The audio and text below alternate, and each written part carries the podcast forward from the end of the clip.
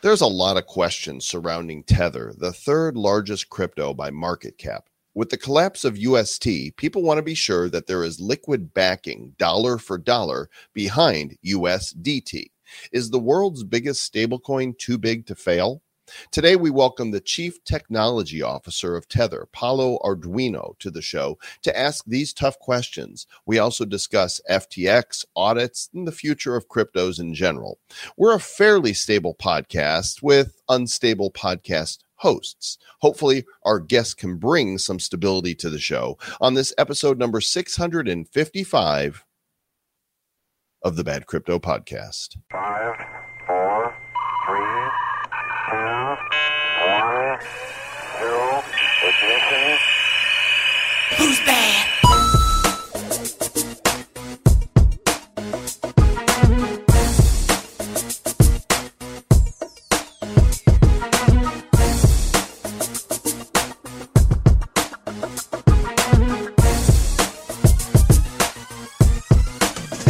I'm feeling unstable. Somebody hodl me. is anything new? You, you're not stable? Neither one of us are stable. This is the world's most unstable cryptocurrency podcast. Unstable for five and a half years of instability. Wow. Welcome to the Bad Crypto Podcast. We are the metaverse morons, the Web3 weenies, the algorithmic asshats, the bad crypto badasses, duck, duck going stuff. So you don't have to. And uh, we are really excited about today's show because it's, uh, you know, rare that you get C level people from the big cryptos to come on the show to, uh, to talk about what's going on. We've tried to reach out to the CEO of Bitcoin, no response. Um, you know, so maybe one day that'll happen. I don't know. Yeah, this one's going to answer some questions because we we touched some on some some pretty interesting topics with this guy because I know a lot of people are thinking, "Wow, is you is USDT is Tether is, is it stable? Is it going to last the long run? What's going to happen? Is it going to crash?" And uh, so we cover some of that today with the CTO of Tether, who assures us that maybe or maybe not. We'll see. You got to listen. Well, you believe him? Let's find out. Here we go. I guess you can say we're a stable podcast hosted by unstable people because we've been doing this five and a half years now, Trav. So which one's the stable one? Clearly me. Clearly you. And is that is there really is that even up for debate? I seem pretty stable. I mean, I'm definitely more more, you know, sturdy. I expect you to break out in a re any second. I'm not. I'm not that easily offended. but thank you, though. I appreciate Well, it. as long as we're talking about stable, one of the uh, most controversial subjects in the crypto world has been stable coins. And one of the coins has been in the spotlight again and again with lots of questions surrounding it in spite of its massive adoption. Of course, we're talking about USDT Tether. And today we are privileged to have with us the CTO of Tether, Mr. Paolo Ardoino. Paolo, thanks for coming on Bad Crypto. Hey guys, thank you for having me. Absolutely. Why don't you uh, go ahead and give us a little bit of your history in crypto and, and how you came to be with Tether? Sure. So I, I started coding at a very young age. So I started coding since I was eight years old, and uh, it kept kept growing in me. Uh, the passion, always excited about uh, privacy, cryptography, uh, distributed applications, um, and uh, parallel computing. So you know, part initially at the beginning of my career, worked on uh, um, super cool communication system for battlefields, for you know, resilient communications in battlefields, and then you know was in Italy, didn't pay much, so I moved to finance to you know trying to make up a living, and uh, so started working for a few hedge funds, started to build software for them, understanding all the intricacies intricacies of finance, um, you know also the bad habits of of finance and the really really bad infrastructure of uh, traditional financial systems. So you know it's just to summarize it, is all kept by together by rubber and bands. Um, in 2014, I had the privilege to start becoming and help well becoming one of the developers of Bitfinex, just focusing on matching engine. Um, the platform was more and more adopted um, and hence they had some sort of uh, lags and issues with the performances of their matching engine. So I was asked to, given my expertise in in in, in um, you know parallel computing, scalable applications, to you know, was asked to improve that. And uh, in 2017, I became also the CTO of uh, Tether, so um, taking care of the security side, uh, blockchains integrations, and uh, you know um, setup of multisig and, and similar. So uh, yeah, that is my in, in, the gist my story. I'm just a, a dude that codes. A dude that codes at the at some of the highest levels, right? And I mean, from what, what you've done, you know, working with the military as a researcher and some of those things, learning about cryptography and doing some of those things kind of prepared you for where you are today, which is an exciting thing. And I think a lot of people, if they're looking at your background, they're saying, okay, wait a second, you're the CTO of Bitfinex and the CETO of Tether. How does that work and how do they work together? Well, and also I'm the CSO at Holepunch, this new amazing peer-to-peer communication system that we are building. Um, that sounds so, really busy to me. That's like a, that's a, a lot of stuff. yeah, I hope, thanks I hope a lot, Elon Musk over there. Good lord, yeah, I hope you're delegating like crazy. I'm a control freak. Um, so, but also, yeah, I have great teammates. So, uh, ton of delegation, but uh, I like to call the, the, the shots when it comes to architecture and uh, and security. Um, you know, the history of crypto has been flowed by so many hacks that I'm always, you know, scared and always you know uh, making sure that i can review every single line of code that is pushed to the systems to make sure that you know we we don't have any any problems um, so well yeah i really so on the on the bitfinex side well we have an amazing team of engineers and i still the the main developer of the matching engine. Um, I, you know it's kind of one of my passions to make sure that we can squeeze as much performance as possible. So this with this last update that we published just a few weeks ago we were able to go below one millisecond of full round latency. Um, that is quite an achievement for a platform that started from crypto, right? In 2014, when I joined, uh, we could process only 50 to 100 order per second. Now we are basically at 1 million order per second. Like in 2014, crypto exchanges were uh, felt like more e-commerces for Bitcoin rather than uh, you know rather than trading platforms.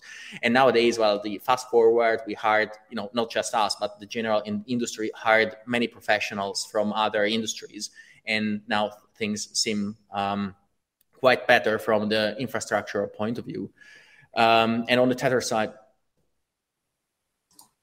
did did you say a million transactions per second? That's correct. And is that Bitfinex or is that Tether?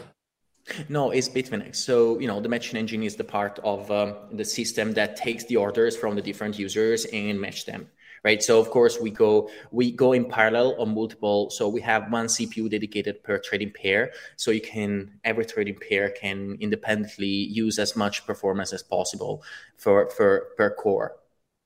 Let's go ahead and and get to basics because there's a lot of people that might be listening to the show that don't even understand how a stablecoin works. So, give us a, a basic bird's eye definition of tether and how it works. Sure. So Tether is as simple as a dollar on a blockchain. Now, let me expand on that. So Tether was born in 2014, right? Tether is the company that created the concept of stablecoins. So the um, reason of to exist of Tether at the beginning was I'm not sure how many of you guys uh, um, that are listening remember the crypto sphere and ecosystem in 2014 uh, but definitely was challenging, right? So um, Bitcoin was traded on four or five top exchanges at that time. There was Bitfinex, Kraken, Bitstamp, uh, Coinbase, and OKCoin. And uh, um, in order to run an exchange or having you know a healthy exchange, you need market makers, but also you want to make sure that the price of Bitcoin is pretty much the same across all the exchanges, right? So in 2013 was the first time Bitcoin went above $1,000.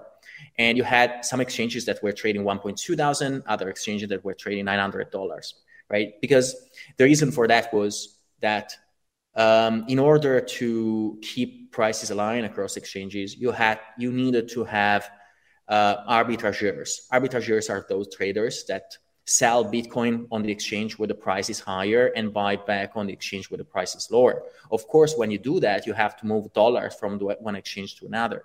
And in 2014, moving dollars from one exchange to another would take five days. So the arbitrage opportunity was basically gone. So um, the, uh, the, the reason of, of Tether to exist initially was okay, let's use this brilliant technology that Bitcoin created was called blockchain and why we don't use you know, blockchain to move dollars.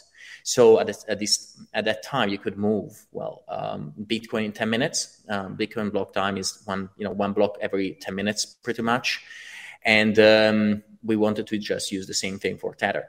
And so suddenly we could optimize the the trading markets for uh, for for uh, across exchanges. So that is a symptom of um, growing and more maturing industry.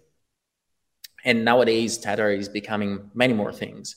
Is actually an inflation hedge for Turkey, for El Salvador, for uh, you know, for Venezuela, for Argentina, and so on. Right. So it's basically is um, the installed monetary base of Tether is growing because people just need to not uh, be subject to the enormous inflation due to their um, you know national currency like the Turkish lira that lost 80% year on year um, to, to you know wrong monetary policies and so on right so is actually being used as a way to as a lifeline for for many people around the world especially in emerging markets and developing countries yeah, so somebody, if they have some Bitcoin, right? Let's just say, let's say, hey, you know what? I think the price of Bitcoin's going lower. I'm going to sell my Bitcoin, but they don't typically sell the Bitcoin out to their bank account. They normally will put it in USDT or they're going to put it in USDC or some other stable coin. Now, we've seen what happened to UST with Luna, right? We saw how they were over leveraged, they didn't have enough. We just went through this horrendous thing with FTX. And so I know a lot of people are out there right now talking about what happened if what happens if Tether fails what happens if Tether does not have enough in the reserves to get us through this? Bitcoin, we could see sub $5,000 price in Bitcoin because people wouldn't have a mechanism to easily get out. And so I guess my question to you, Paolo, would be how do you ensure that Tether never goes down? Because we need this decentralized stablecoin more than ever because we are on the precipice of this technocracy that wants to bring in these central bank digital currencies and they want to get rid of a lot of this crypto stuff. So, how do we build up the faith and ensure that Tether never crashes? Well, um, just to be clear, Tether has older servers that are extremely liquid, right? So there is a huge difference between Terra and uh, you know all the other stablecoins that failed and Tether.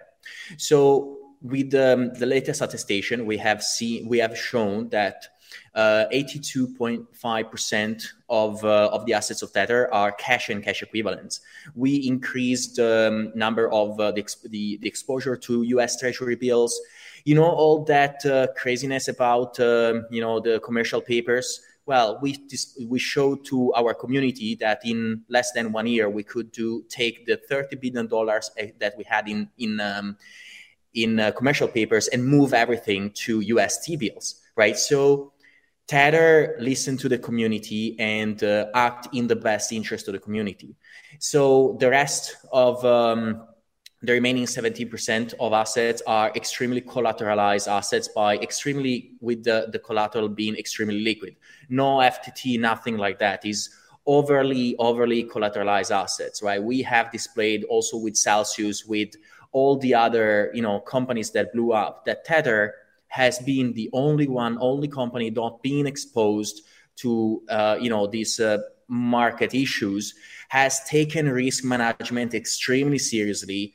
You know, everyone is looking and obsessed by Tether, but uh, look at all the companies that are failing, right? So all the companies that were considered the white knights, the holy heroes of the crypto industry and yet you know they all failed their customers.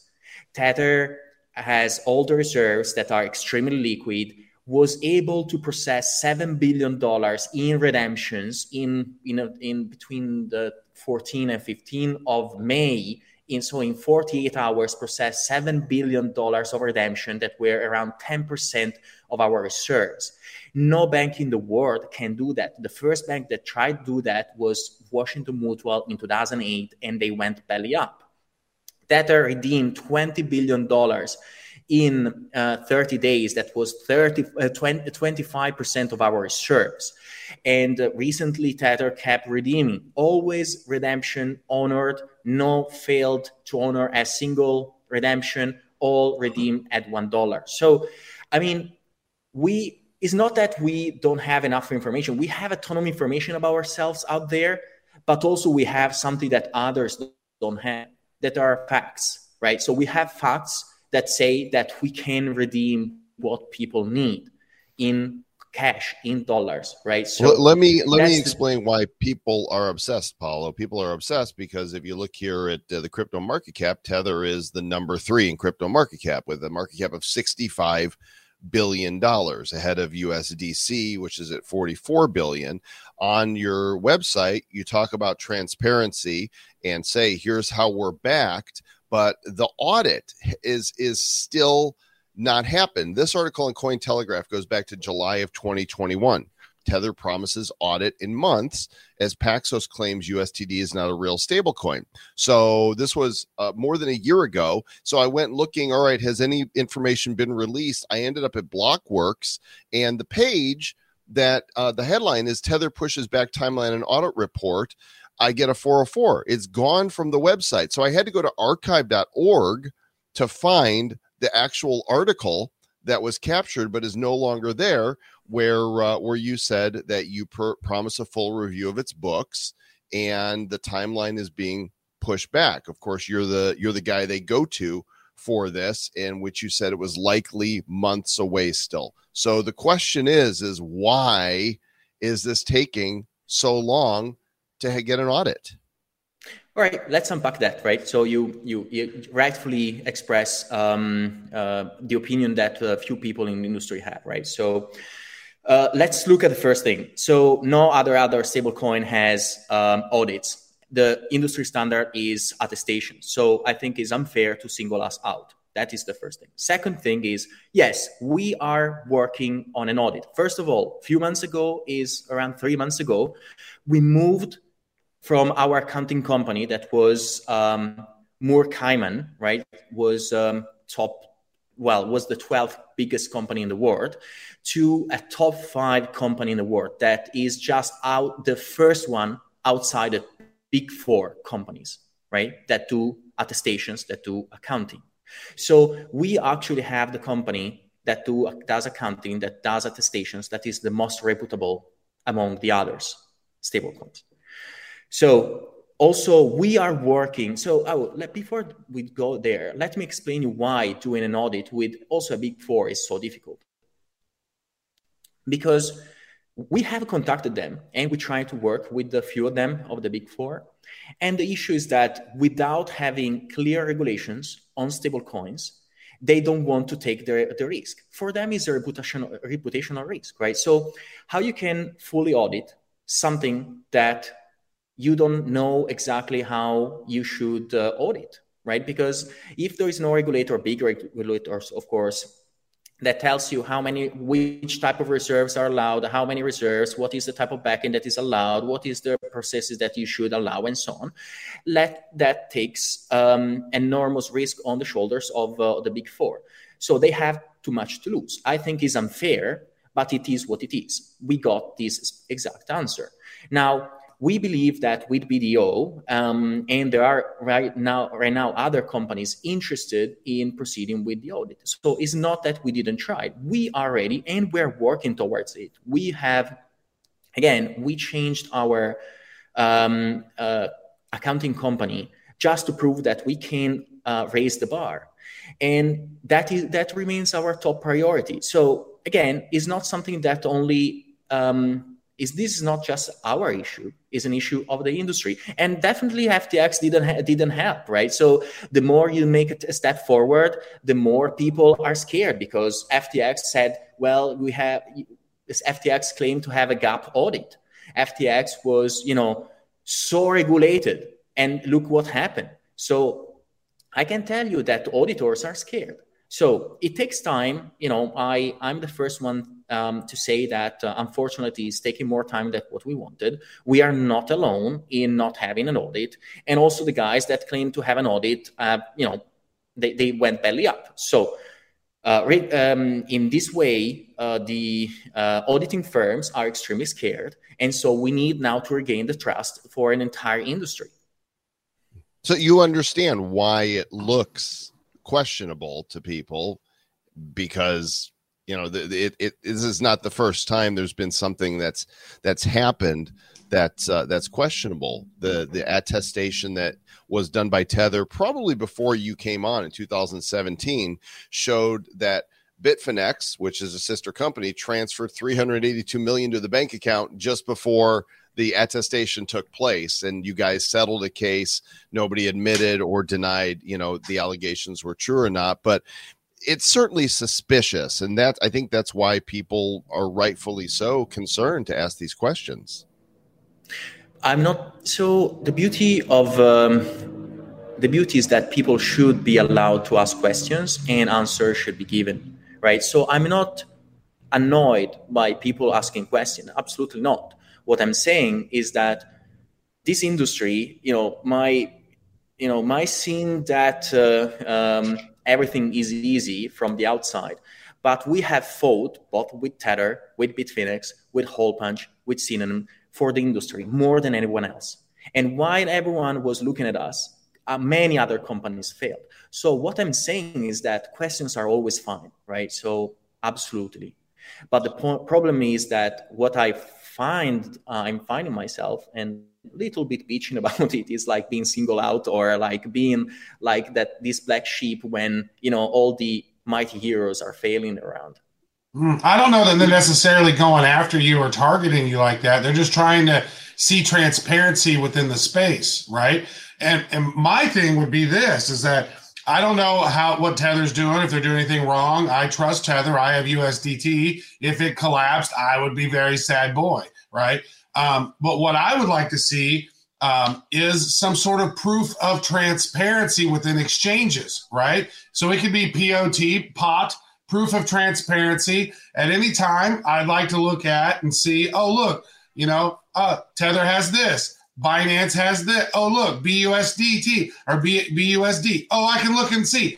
And it's almost like this, Paolo. If, in my mind, right, and I think a lot of people's mind is, if I give you ten thousand dollars, or I'm buying Tether with ten thousand dollars, that ten thousand dollars should just go into a bank account or something, right? So you could almost be like, "Oh, we have sixty-five million dollars eh, or billion, and there it is." And like uh, an audit probably shouldn't be so hard if those are if those deposited funds from users are there and not in distributed places. That's what a layman would look at that and say.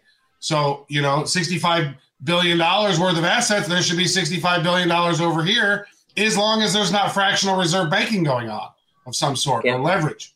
Can I? So let me answer to that. Well, we have the attestation. So people diminish the value of the attestation. The attestation shows exactly what we have, right? The, the difference between attestation and full audit is that the audit shows also the attestation is more punctual, right? Every we, we are doing every three months. We are trying to make it, and we are improving our processes to mm-hmm. make to make it faster so that we can release it release it monthly, right? So we started from three months and it was taking 45 to 50 days to do the attestation and to collect all the information and provide the information to the auditors and, and do the attestation. Now we are going below the 30 days so that we can release this monthly. So it's not that we don't have anything. We have exactly what the other stable coins have. And also we, if you look at the length and the details of our attestation is much, is far higher than the others. Also, we did the very same thing with Bitfinex. With Bitfinex, we released the proof of uh, reserve. So we showed, we displayed, and we provided all the hot and cold wallet addresses of Bitfinex. And also, we have developed ourselves a tool I developed with um, a couple of guys myself a tool called Antani that also does proof of liabilities with a Merkle with a Merkle tree and with uh, a ring signature type style of, uh, of, of accounting so that people with privacy can verify that what we claim they should have in the, in, in, in the asset is effectively on Bitfinex. So I agree that the transparency of this industry should keep increasing. That I'm I'm battling with that. I'm working. Also, I'm helping my team to achieve that.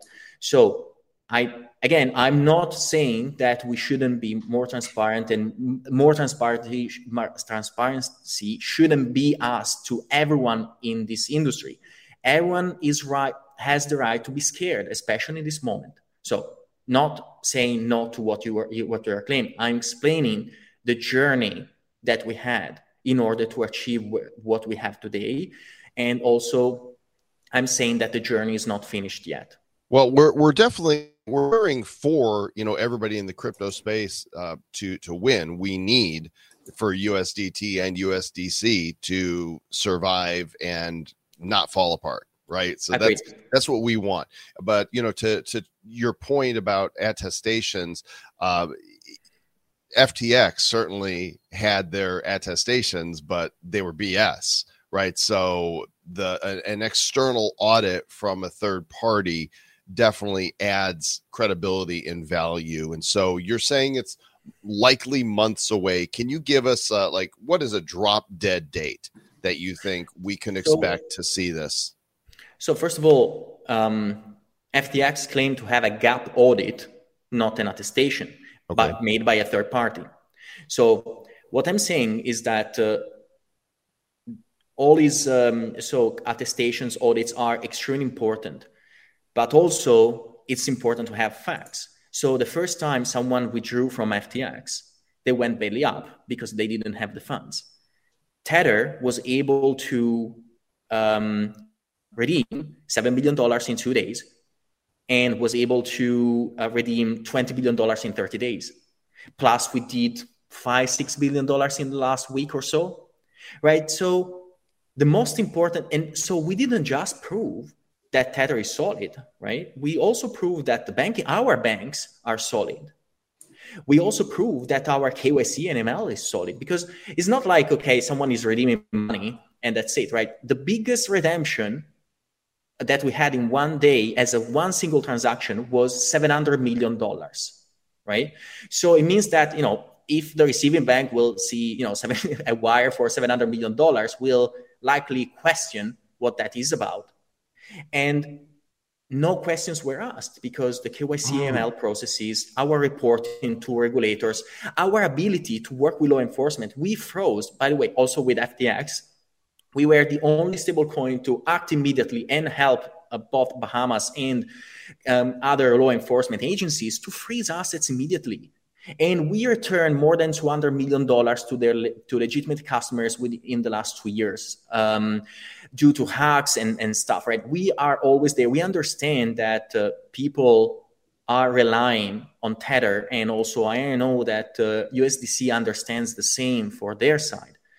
So definitely we are working towards an audit to answer your question i don't want to, com- to give you a specific date i don't know what will happen with regulators now with ftx so we'll uh, we'll see we'll have i'm i'm seeing a lot of questioning around not just stablecoins crypto in general the aggressivity from regulators will severely impact our industry so we are going we are going to be and we are laser focused on the audit but it will take time.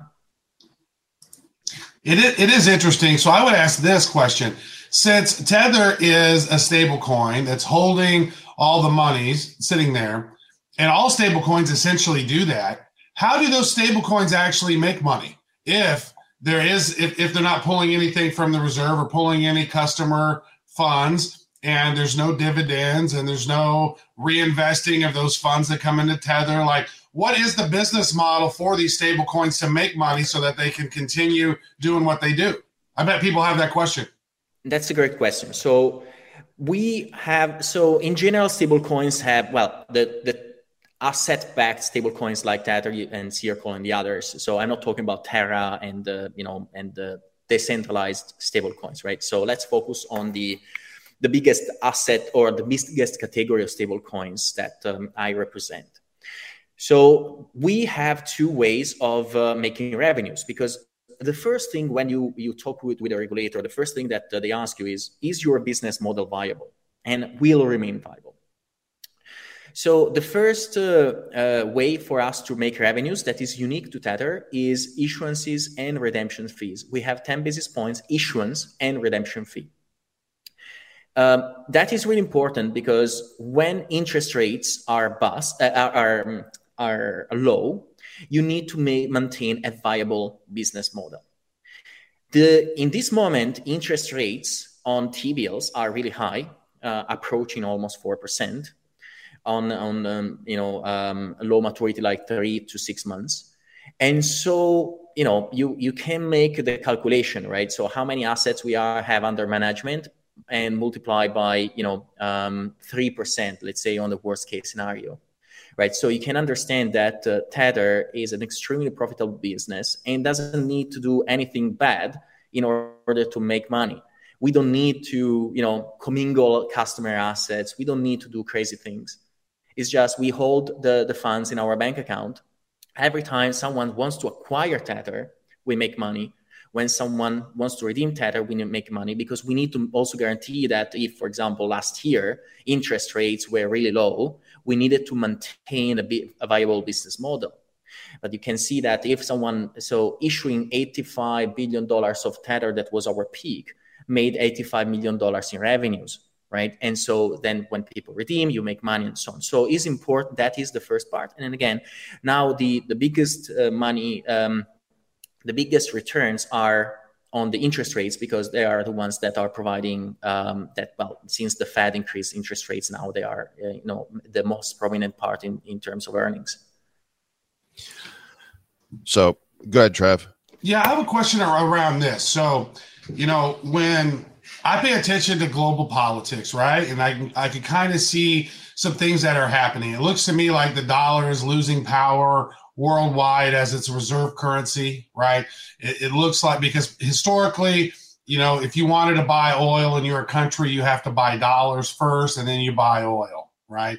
And then I saw what was happening with Russia and Ukraine. Everyone saw that, but what I saw was the price of the of the rupee uh, of the ruble, excuse me, was dramatically lower than I thought it should have been.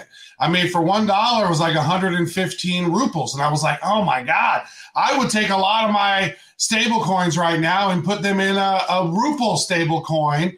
And if I had done that, I would have doubled my money. I could see that it happened, but I don't have access to a ruble sta- stable coin. I didn't seem that I have access to a Chinese stable coin. I don't have access to a Brazilian. The BRICS uh, economy, right? Brazil, Russia, India, China, South uh, Africa. I don't have access to stable coins in those. So when is there going to be a forex component to this where I could see? I don't know that I trust the U.S. dollar. So in my mind, if the U.S. dollar collapses, USDT would collapse because there's that similar sim, uh, that similar value there.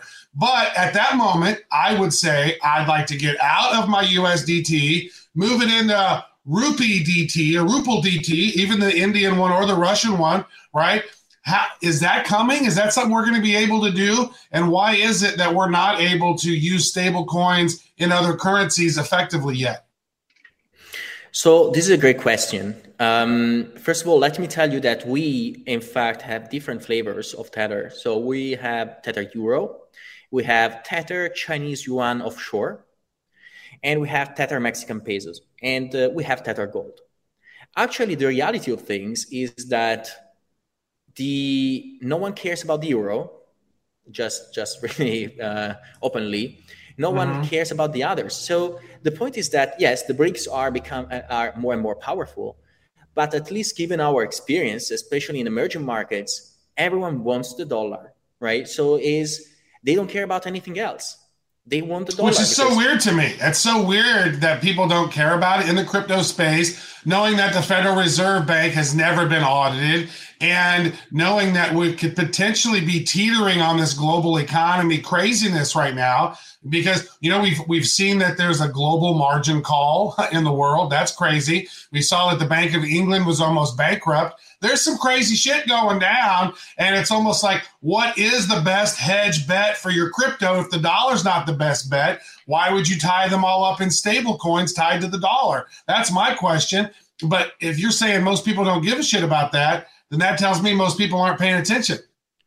I agree. Well, actually, the one, the only one that is working is uh, Tether Gold. So the gold one is well understood, and you know there is this sort of um, uh, fight in the crypto world between gold bugs and and Bitcoiners, right? So, but my point, at least what I'm seeing, is that gold is not in competition with Bitcoin. Bitcoin is a better version of gold, but actually, gold is in competition with the dollar and with the other fiat national fiat currencies. Mm-hmm. So that is the thing that actually is working more. So we are around 500 million dollars of market cap with uh, with Tether Gold that is you know fully backed by. Um, what is that? USGT. What is what is the what's the symbol? XAUT. XAUT. AUT. Okay, nice. Yes, All right.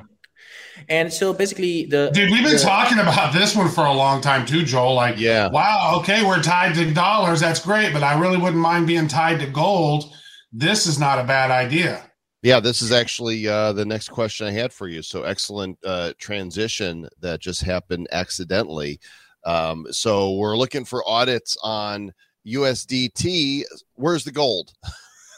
so the gold is actually in Switzerland. So uh, the gold is purely physical. So we don't hold any gold notes or you know um, or futures. Is um, is fully in Switzerland. So is reviewed by um, um, how is called? Um, I don't recall the English term. Sorry. Um, yeah, them. Yeah, it's right. by them. Um, yeah um, well, and uh, basically, it's fully it's all gold bars. Um, you know, around 400 ounces of pure Troy fine gold. Um, and uh, the beauty of it is that you can actually redeem on for full gold bars. So, of course, being uh, 400 uh, ounces, you have to redeem for the entire bar. We are not going to sue to, to, to start cutting the bar. We plan to start using smaller bars for um, allowing smaller redemptions and we deliver the gold bar anywhere in Switzerland. Of course, for international um, shipping is is going to be crazy. So you know we can ship only in Switzerland, and so you can come get your gold bar and and uh, go away and ship it compliant to you know the rules of your own country. But, but you can't um, take it with you because if you enter that country, they say, "Hey, do you have ten thousand dollars more value?" Like, "Oh no, no, I just got this." Yeah, I got this big ass bar of gold here. Sorry, bro. They're like, this is ours now. well, you can do like uh, you can in fact reduce. You know, you can do smaller, like one kilos bar or half a kilos bar, and so on. So we are setting that up. Right, it started recently. This this new project, and uh, the goal is fully held in, in Switzerland. I mean, it's been Switzerland is being proved to be the safest place for gold throughout the the history and years. Um, um, so, but that is, you know, the thing with gold is that uh, I come from Italy, and know, uh, you know, it's gold is extremely well understood by immigrants, right, from the populations that have always to have something, you know, under their pillows because they may, you know, their the geopolitics of that, that those areas were kind of weird and, and crazy.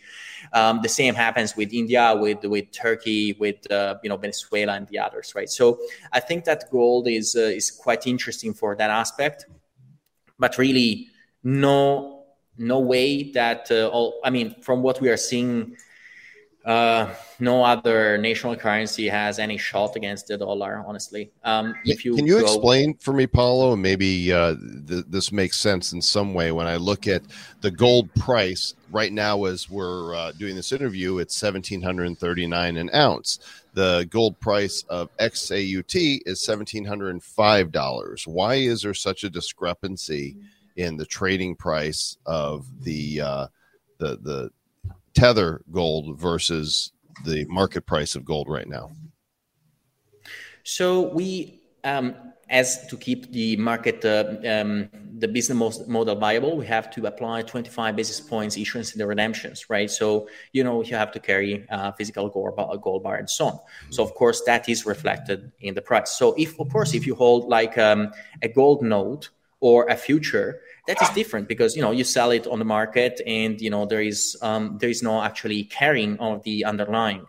But if you are actually selling a, a piece of a gold bar that has certain requirements that also are physical requirements and so and that's actually true to this day joel. If i try to go to some place and buy some physical gold there's always a little bit of a premium on that. If i want to buy gold coins or if i want to buy silver coins there's the spot price and then there's the price that it actually is. So there is always a little bit of a difference and there's not much of a difference really comparatively of xaut versus the price of gold comparatively. It would seem like it seems a little bit lower but the paper gold is such a problem, Paolo. I mean, what is it? For every real physical ounce of gold, there's like 500 fake paper ones from COMEX. And it's very similar to that with silver. For every silver yeah. physical ounce, there's 200 plus some odd some fake ones. And so the fact that you're actually pulling in physical ones and stating that definitively, that is a much bigger thing because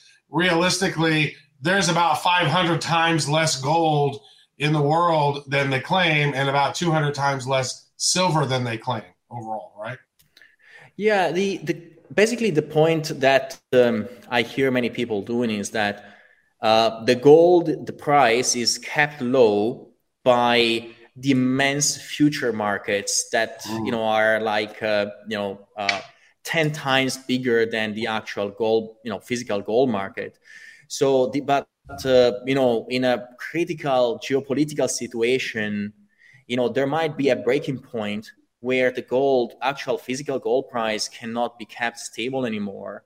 And that could be an interesting um, event, right?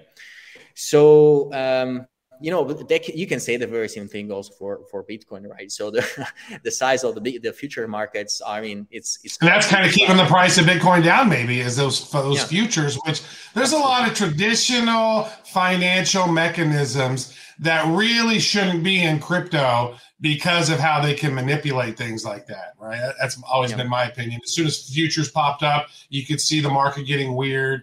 You can see some of these other things popping out the market's getting weird so hopefully we can keep the weirdness out of crypto, and only the weird people can stay in crypto, like us.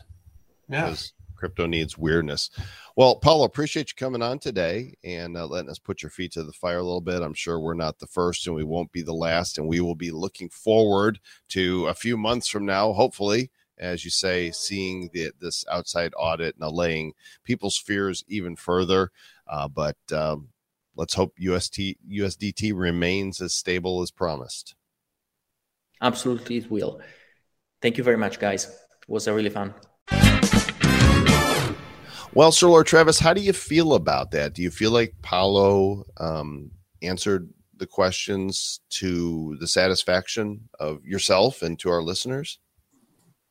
Well, I think that uh, he d- definitely put some uh, some insights on it that we maybe didn't have, and he's he says that well, it's very secure. So, of course, somebody in his position would say that. So, I guess we shall see. So, you know, use stable coins at your own risk of stability or instability. It's up to mm-hmm. you. Mm-hmm. So uh, we appreciate you guys listening, and we appreciate reviews, good, bad, or indifferent. We tell you, hey, if you're gonna, if you really like the show, give us a five star review, and feel free to be funny.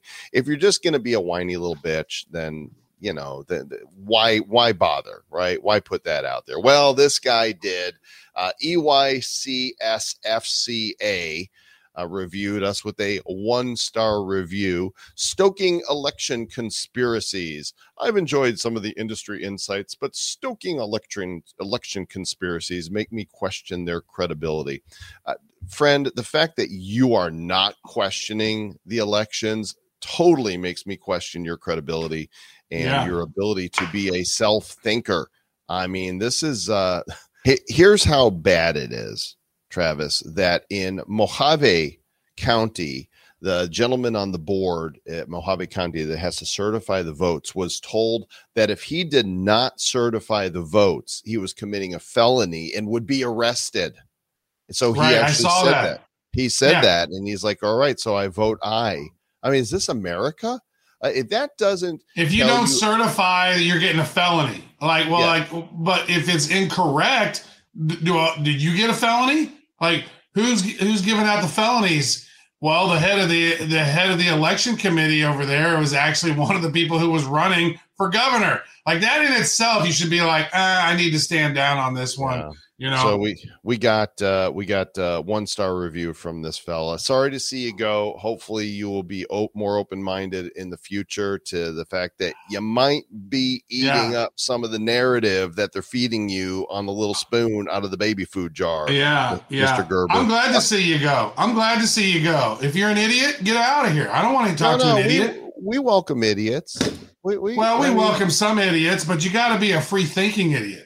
I, I listen. I don't have everything right. There's many times in in my life that uh, that I've been. No, I want to rant, Joel Comm. I want to rant. an idiot. This guy though gave us four stars. Uh, John K. fifty three seventy four four stars. This show is reasonably funny, which you know what that is high praise. This is true. by- We are reasonably funny. If we can get hot by with reasonably funny, Yeah, that's pretty good. that should maybe be our new byline. Welcome to the Bad Crypto Podcast. We're reasonably funny, Reasonably funny. I, I like that. and we're in, we're and, and according to some, we're uh, not reasonable. What is it? Irreasonable? What, unreasonable? Unreasonable. Yeah, see, we Irreasonable. don't even we don't even know how to say it. See, I like So that. we're, We're non-reasonable when it comes to things that you don't like. We're we're unreasonable. No, we're but we're very reason. We're irreasonable. Uh, the uh, the bad crypto nifty club, it's rocking and rolling every day. People are signing up. You might want to as well because we're dropping free NFTs. In fact, our next episode is uh, going to welcome back G. Edward Griffin. This Mm. dude is a living legend. You don't want to miss this. And I could tell you now that there is going to be a free NFT. So to join the Bad Crypto Nifty Club, go to badcrypto.uncut fm as you see here and you're going to want to scroll through the john mcafee ones. Those some of those are for purchase but the bad crypto nifty club right here this is the one you need to own to get the free airdrops and it's going to cost you $2 million no that's not right. $2.42 as of right now 0.002 wrapped eth um, that's to keep the bots away and then the free airdrops are going to come your way so Keeping really the re- bots away, keeping the bots away. Hey, you know, last night I listened to, I watched. um uh, Have you seen this yet? Bo Burnham, his inside sp- his special that he did when he was just inside the house. No. Have you seen that yet? Oh, oh my god! I will go on and say it's borderline creative genius. Okay. I, would- I would say that Netflix, and I would say this: it's so funny that Netflix was basically like, okay, we want another special of that. Do you have any outtakes from it? And so he basically created another one called Outtakes from Inside. And he stayed in that house for 200 and some odd days creating this thing. And he made all the songs, then he made all the videos for each one of the songs, then all the lighting. It's it's impressive. I I was I had just listened to somebody played a song and I, called White Woman's Instagram, and I was laughing. I listened to the song on Spotify. and I was like, haha. And then he had another song that was catchy, and I was like, oh, that's good. And then I realized it was on Netflix, and I don't normally peruse Netflix all that much, but I went and watched it. I was I was blown away by the dude's genius. I think that, and All he's right. pretty and he's pretty aware too. So when you you read between the lines, you can see how he kind of thinks. Uh, Travis is those totally unsponsored pitch for Bo Burnham. Um, I'm Yeah, gonna go give good. it. A, I'll, I'll give it a watch for sure. I, I like good. the laugh. Yeah. Uh, hey, I, what Trav? We got a bunch of uh, voicemails from people. What would you think of doing a uh, a listener feedback show here in the near future? I think the near future sounds good. Let's do that. I think in the very near future, I'm going to eat some food though. So here's what you guys need to do if you want to be in the feedback show. Email us at badcryptopodcast at gmail.com. You can ask us questions. You can give us feedback. Tell us what you think. You can just tell us stay bad. Tell us, uh, you know, what, how the show has, has helped you or hurt How you. we've lended how we've lended credence to conspiracy theories. Yeah, that's all good. Which I don't know if us. you know, Joel. I don't know if you know, Joel. Conspiracy theorists are like 18 and 0 right now. So I don't have somebody can come in and I be know, like, we're how's that conspiracy realist or call us. Here's the bad Yeah. crypto hotline number 708 885 9030 708 885 9030. Call us. We'd love to hear your voice and we'd especially love to hear from the crypto checks. Like I know we know you're out there. Don't be shy. Call us, ask questions, give feedback, tell us a joke, tell us to stay bad, tell us to get lost, whatever you want. Like we'll and we'll gather those up uh, and do a listener show. We'll put the spotlight on you guys Mm. here sometime in the near future. Yeah, we're gonna do it for episode number six six six. Oh, that would actually be the episode of the beast. Oh my! That was me just bullshitting. I don't even know what episode are we on now. Like Uh, this is 655, and we're Okay. glad that you guys listen. Thanks again. We'll catch you on the next episode with G. Edward Griffin. Until then, stay bad. reasonably bad. Thank you.